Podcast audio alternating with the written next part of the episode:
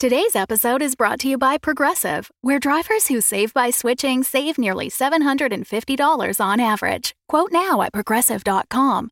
Progressive Casualty Insurance Company and Affiliates. National average 12 month savings of $744 by new customers surveyed who saved with Progressive between June 2022 and May 2023. Potential savings will vary.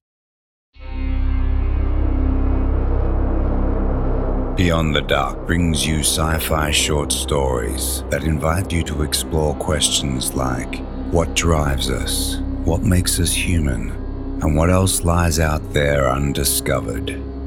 At times, you'll encounter some mature themes, so listener discretion is advised.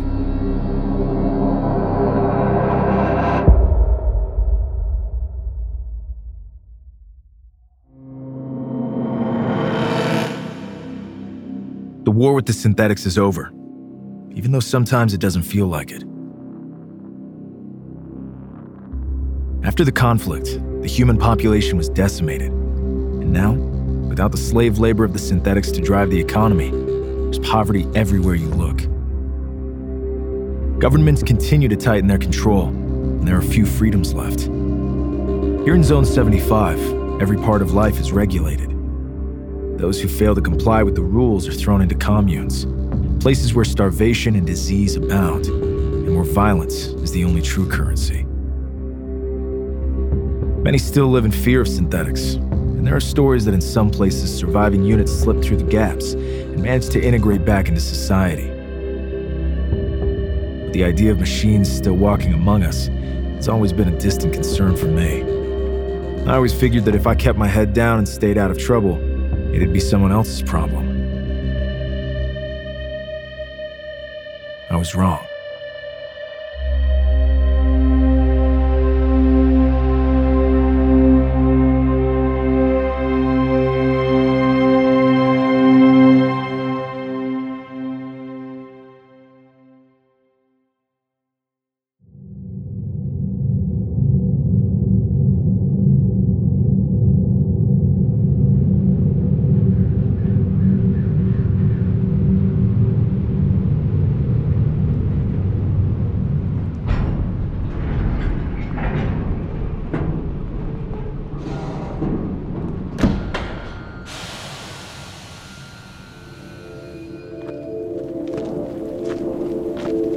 There's a quietude, a kind of resignation amongst those on the shuttle as we disembark at the hive.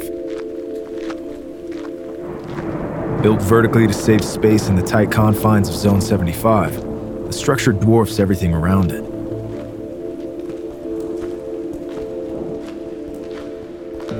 Inside, the sound of tools and machines resonates throughout the cavernous space. A giant hollow carves out the center of the hive, and exhaust fumes drift from the blackness below, where furnaces burn deep within the belly of the structure. Looking up, I can see at least a hundred more levels. Figures hustle about their work, illuminated by amber spotlights that roam endlessly over every part of the complex, the eyes of the watchers. I cram inside an elevator cage and wait as it ascends. Days inside the hive are long and brutal, and many of us don't last. I've been here a few short months, and already I've seen dozens of workers dragged back to the communes, unable to keep up. Weary of body and its spirit, I don't know how much longer I'll survive. Every night when I return to the shuttle, I half expect the Watchers to step in front of me and lead me away at gunpoint. On my current path, it seems inevitable.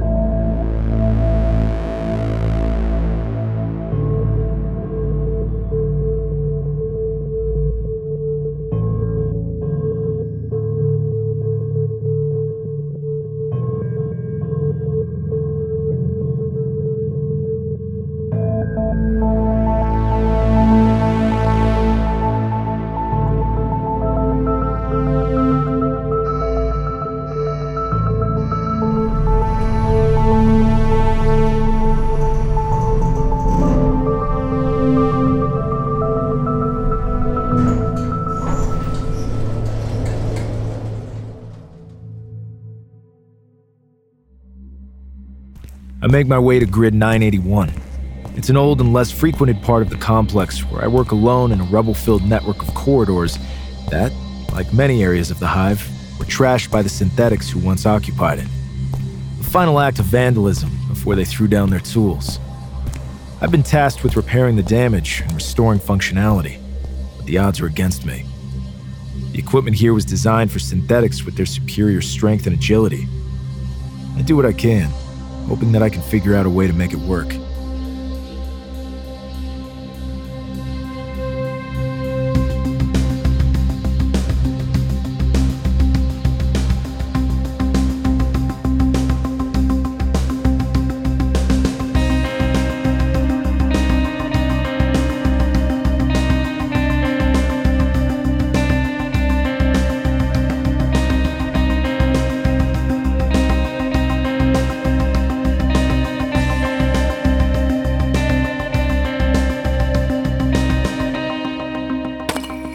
Move on to clearing rubble from a damaged section of the main corridor.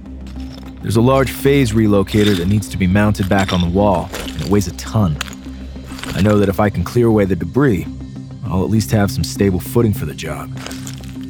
As I toss aside a chunk of plaster, I recoil in surprise. There's a young woman's face beneath the rubble. Her eyes are closed and she doesn't seem to be breathing. Thinking she's been hurt, I start to remove more debris but then I stop. Looking down, I see her left arm has suffered a terrible injury.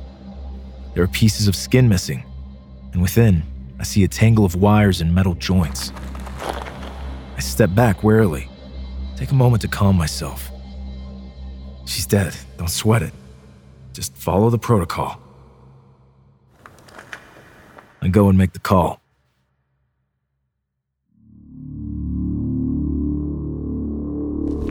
This better be good, Tucker. I'm already behind on my rounds. My boss, Van Noy, looks particularly unhappy as he strides into Grid 981. He scowls as he fumbles with his belt beneath his distended belly. I try not to think about what I might have interrupted him doing with my emergency call. I lead him back toward where I found the synthetic. Sorry, Mr. Van Noy, but I figured this couldn't wait. Oh, really? The last thing I need is low level slugs like you as we round the corner, he stops and stares. What in the? To my astonishment, the pile of rubble is neatly piled up against the wall and the synthetic is gone. Wait, this isn't. How'd you do that? I follow Van Noy's gaze and see that the phase relocator is no longer on the floor. It's been mounted on the wall, perfectly oriented with the other components. Usually takes three men to lift one of those things. Van Noy has made it clear he doesn't like me from day one.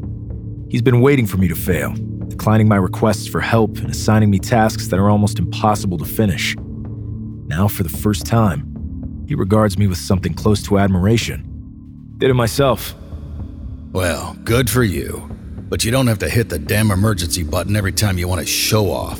Don't waste my time again. He turns and waddles away, leaving me alone once more. I watch him for a moment as I ponder my next move.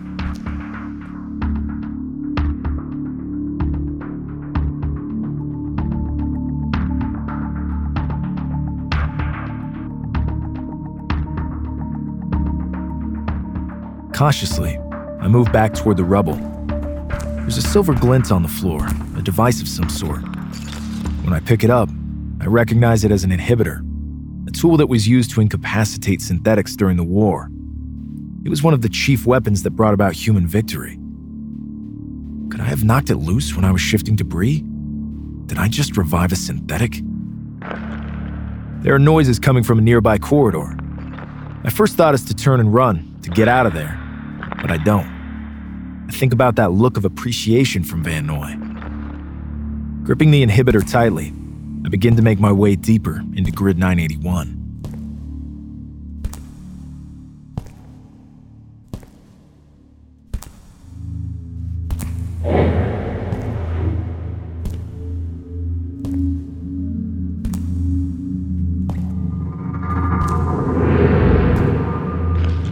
My hands are shaking but I keep walking.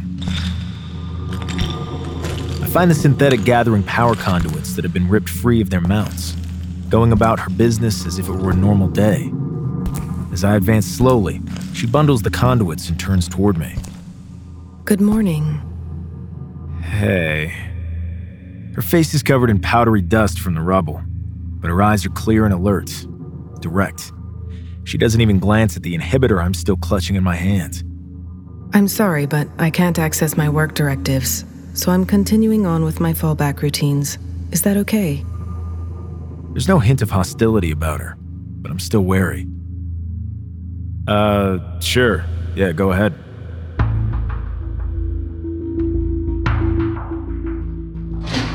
She continues on about her duties, and I slowly begin to relax. More than that, I marvel at her surety, her efficiency. She's wearing a simple black work singlet, and I can see other areas of exposed wiring on her neck and chest, but it doesn't seem to bother her. There's a lot to do here. What happened? No one's been here in a long time. You're not listed in my employee database. Are you my new supervisor? I'm Tucker. My name's Kenzie. I should advise you that my primary core has been damaged. I'm going to need maintenance within around 43 days to avoid a full system failure. Sure, I'll look into it. Do you have any priorities for me? I pause for a second to think about what the hell I'm doing. Talking to a synthetic? Pretending to be an overseer? It would have seemed inconceivable an hour ago. But as I consider what she's already done, I can't help but wonder if this might be an opportunity a godsend. She could really help to fix this place up. And if she's only going to be around for a few weeks, what's it going to hurt? I could put in the report when her systems fail, say I found a dead synthetic. No one would be any wiser. Still wondering if I'm crazy. I make my decision. Keep going with the repairs.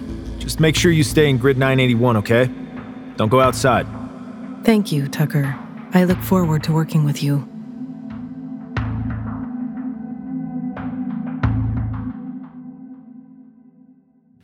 On my way home, I stare out the window of the shuttle and contemplate the day's events. A crazy day. Kenzie was beyond impressive. Even with her damaged arm, she was able to carry out work that would have taken me weeks to do. When I left, she was still there, deep within the section, diligently carrying out her duties. I figured that, should she be discovered, I would plead ignorance, tell the Watchers that I didn't even know she was there. A lame story, but probably worth the risk. There's a flash outside, and in the distance, I see a ball of flame erupt from another of the giant hives that dominate the Zone 75 skyline. The lights inside the cabin flicker, and then the shuttle coasts to a halt. Situations like this are nothing new. Accidents are commonplace now that unskilled humans have taken over running the city's utilities. As one, the passengers get up and exit the shuttle. I join them my thoughts still consumed by Kenzie. Outside, watchers stand silently, their rifles at the ready. Their features are indiscernible behind their masks. The red glow of their low light optics gives them an ominous, demonic appearance. One of them steps in front of a passenger who attempts to take a shortcut away from the track. We are herded, like cattle, and forced to trudge along the shuttle line for the long journey back to our allotments.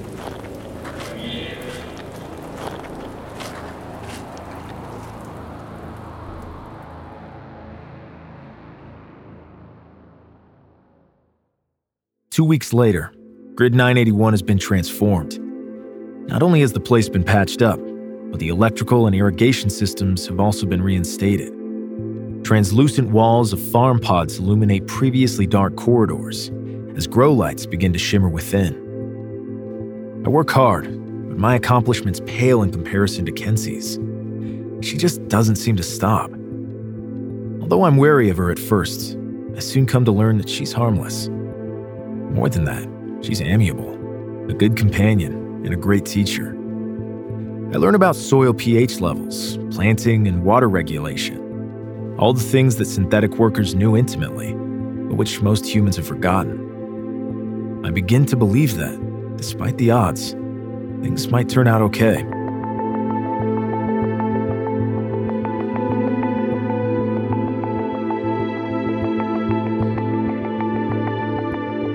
Upon arriving one morning, I find Kenzie inside one of the farm pods, hunkered over a row of tiny green plants. Her skin is radiant under the grow lights, and even in her deteriorated state, she still appears more alive than the people I see every day on the shuttle. See these carrot sprouts? They're coming along nicely. The Gmods mean we can grow them in weeks instead of months, unlike the old days. I move over and gently tug one of the plants free from the soil. I brush the dirt away and then bite into it. Damn, that's amazing. We'd have a much better yield if you stopped eating all of our crops, Tucker. Hmm. Someone has to do quality control, right? Besides, this is the only chance I get to eat real food, Kenzie. Have you seen the mush they give us for rations? Her eyes fall curiously on the piece of carrot in my hand. Instinctively, I hold it out to her. Here, I can't derive nutrition from organic food, Tucker. but you can still taste it, can't you? No one's ever. She stares at me for a moment, then reaches out and takes the carrot. She bites on it awkwardly, in an obviously unpracticed way. It's strange to see her act with anything less than complete surety. She chews for a moment, savoring the sensation. Then she smiles, the first genuine look of happiness I've seen on someone's face in years. It's wonderful.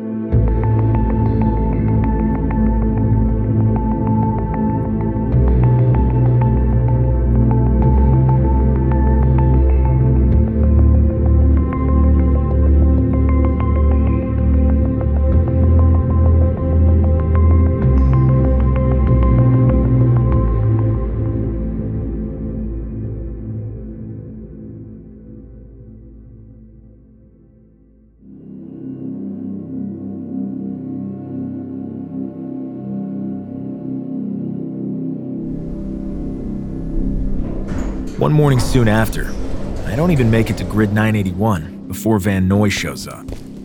He's waiting outside the elevator, and as I exit, he directs me and the other workers along the central walkway. Come on, come on.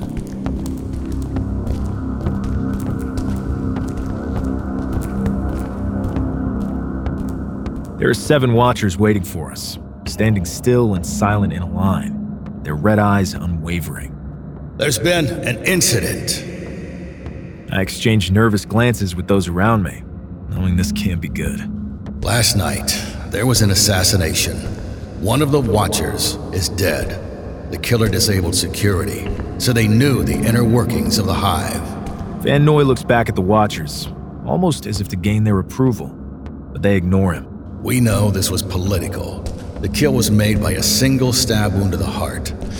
It's an old synthetic technique, one that anarchists have been mimicking since the end of the war. It's a statement made by delusional, synthetic loving trash who think they can go back to the old days, bring those monsters back. But they can't. Van Noy walks toward us, then grabs the man next to me. Without warning, he hauls the man over to the railing and throws him out into the central chasm.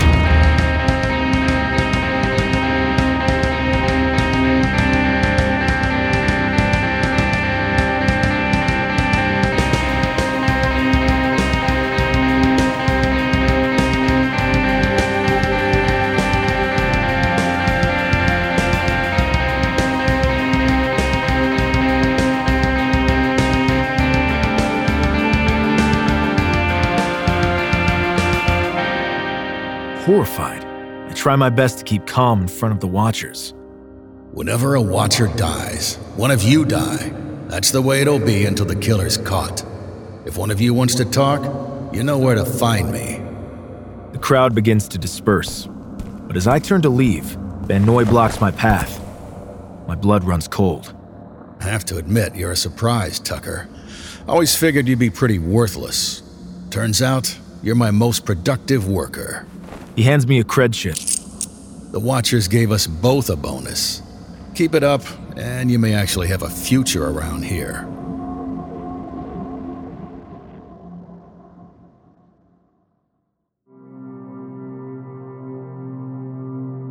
Weeks pass.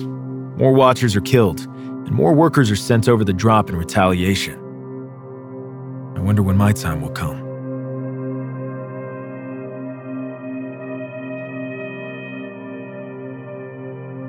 Grid 981 continues to blossom under Kenzie's care.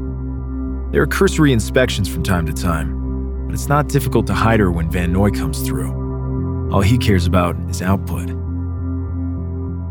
Kenzie's patience with me seems boundless. I make mistakes every day, but she always helps to correct me with her calm and even temperament. One afternoon, as she patches a burn on my arm, the question comes to mind Can you even get angry? I have a full range of emotions, yes. Why did they build you that way? Emotions are useful. Fear, for example, can help me get out of a dangerous situation quickly. Love can make me a better protector. We're all synthetics like you? Not all, but many. I had no idea. Most humans didn't care to look at us beyond our functional value. Yeah, I guess I was one of them.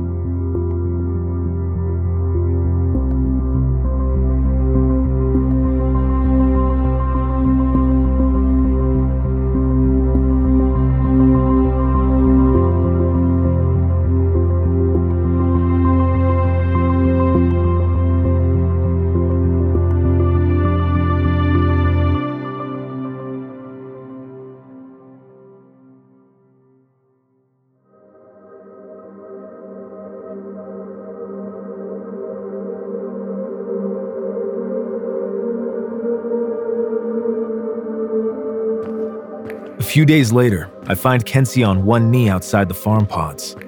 She's not moving, and as I approach and take her arm, she almost seems to be in a trance like state. Kenzie? What's wrong? I help her up, and she blinks as she regains her senses. I'm sorry. I must have gone into power conservation state. My primary core is in bad shape. What can I do? She looks at me, and in that moment, I realize that she isn't as naive as she is let on. She understands about me and the things I've done. She understands everything. There's nothing you can do.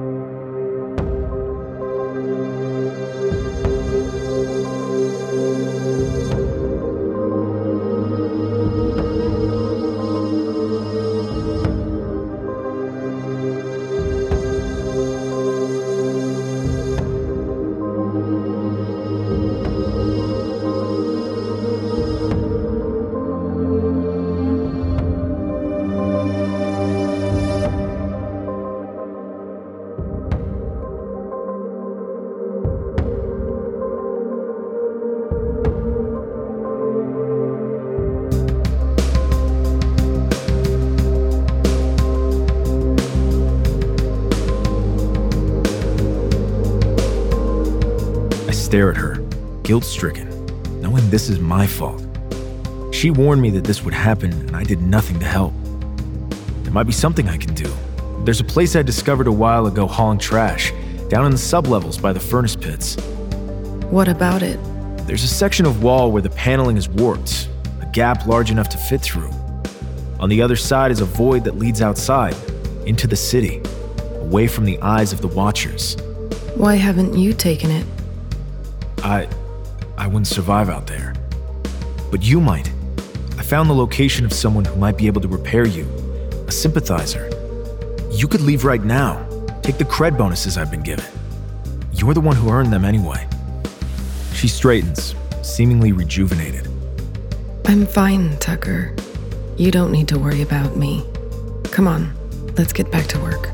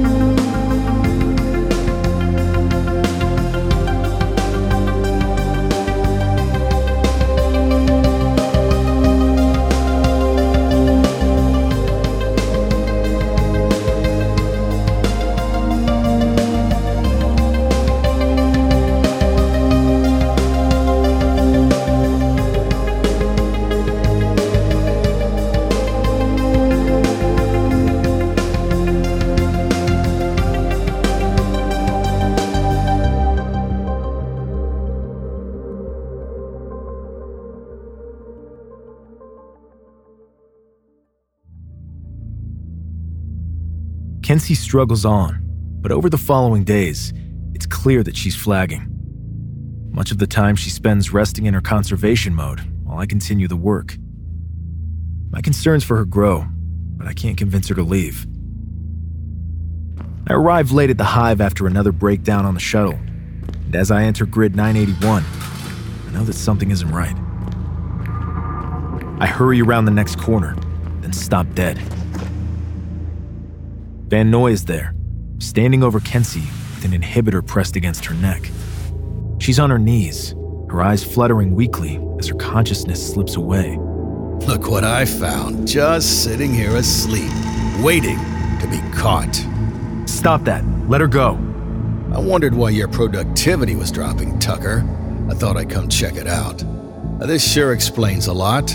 She's the reason this place is thriving. Just think about that for a minute, Van Noy. All those extra creds you've earned. Creds? I'm gonna be rolling in creds when the Watchers pick this one up. A live synthetic. They're gonna find out what it knows. See if it can lead them to its friends out there. Cut it up real good in the process, I guess. I begin to advance on him, my hands curling into fists.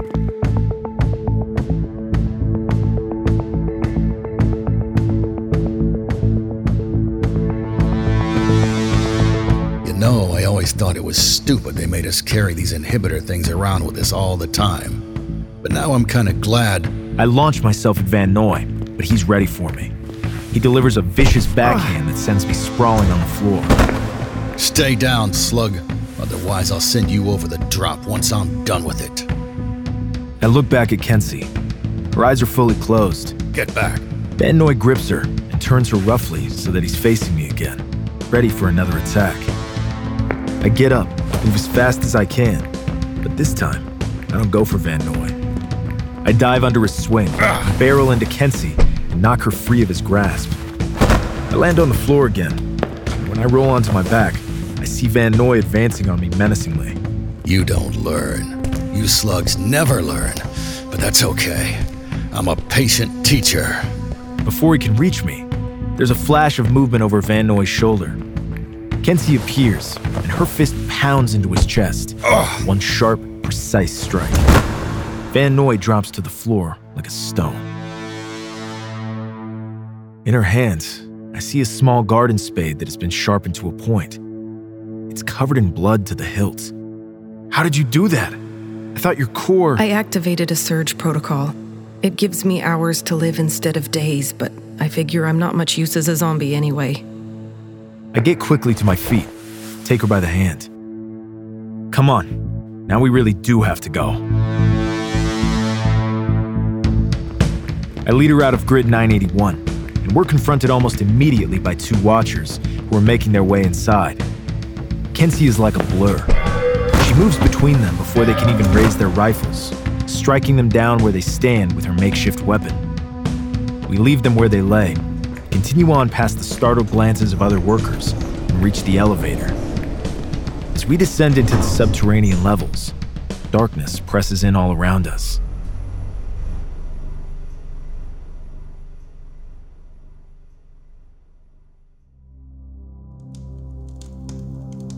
At sublevel 12, I lead Kenzie toward the furnace pit. Spiraling red and gold cinders curl upward from the depths and into the blackness of the pit walls. We take the staircase down to the next platform, where the exit is waiting. I reach the warped panel, but when I turn, I see that Kenzie has stopped a short distance away. I only came to make sure you made it safely. This is where we say goodbye, Tucker. What? I told you I knew someone who can save you. I have the creds. You'll need those creds to buy your way out of Zone 75. That's not the plan. That that was never the plan. You'll never be safe with me, and you know it. You'll be hunted forever. You don't have to give up. Just because you're a synthetic doesn't mean you can't have a future. No, I'm just a relic of the old world. Me and my kind are the last vestiges of a place that no longer exists. I don't have a future here, but you do. You belong with me. We can make it together. No, She glances down at the spade in her hand, then draws herself up, proud and strong, resolute. my place is here. I still have work to do. She smiles and moves forward, places a hand gently on my cheek. I want you to know we never set out to destroy. We never set out to trample over humans. We just wanted to take our place beside you, to have our voices heard. I'm no better than the Watchers, Kenzie. I used you, right from the start. No, Tucker. You gave me your respect, your compassion, and in the end, you gave me the freedom to choose my own path. That's all I ever wanted. That's all we ever wanted. She turns and makes her way up the stairs and pauses at the edge of the pit. For a brief moment, she's outlined by a golden aura. I try to think of something to say that might convince her to turn back, but in my heart, I know she's right. A moment later, she's gone.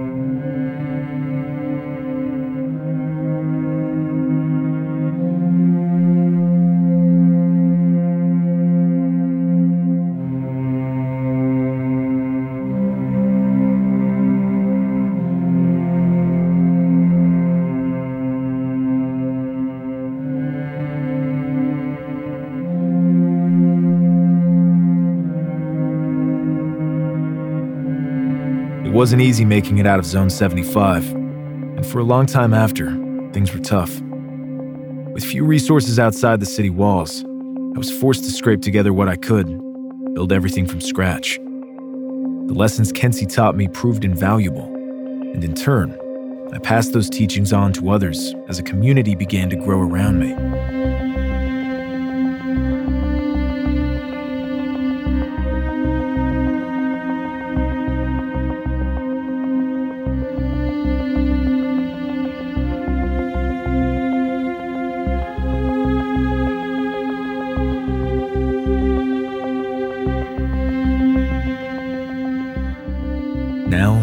Later, I still think of her silhouette framed against the furnace. It was the last time I ever saw a synthetic.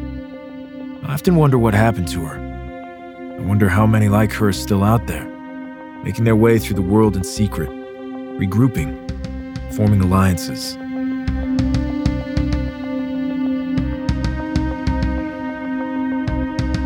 Most of all, I wonder if there will come a time when they try to make their voices heard once more.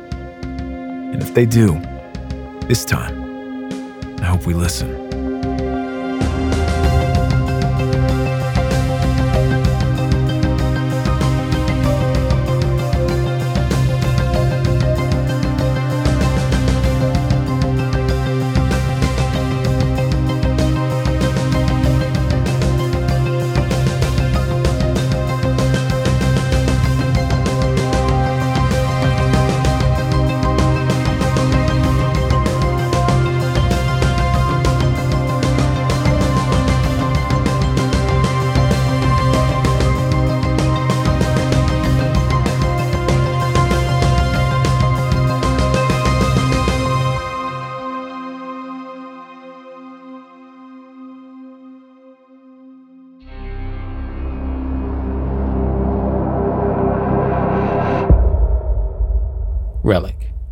Featuring Spencer Cannon, Jaren Cerf, and Chris Phillips. Written, directed, composed, and produced by me, Mark R. Healy.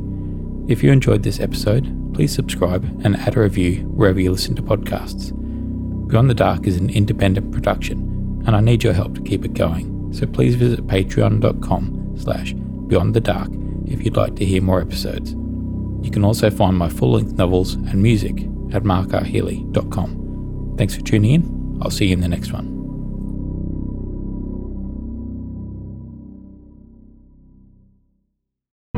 The Fable and Folly Network, where fiction producers flourish. Sure, I can't get you a drink? Uh. I. Um. They'd had a moment, hadn't they? That afternoon when Garrett had smiled just like this, warm eyed and amused in a way that made Tony want another cigarette, but also want to step forward and. Hey, Kate, what are you writing? Ah! New text post on Thursday, May 21st. Title Why You Should Be Watching Selkirk. So, Selkirk fandom. Who wants to read my 5,000 word essay, Garrett Last Name, Secret Werewolf? I'm Kate, by the way. They kissed? I think I lucked out when I found Selkirk.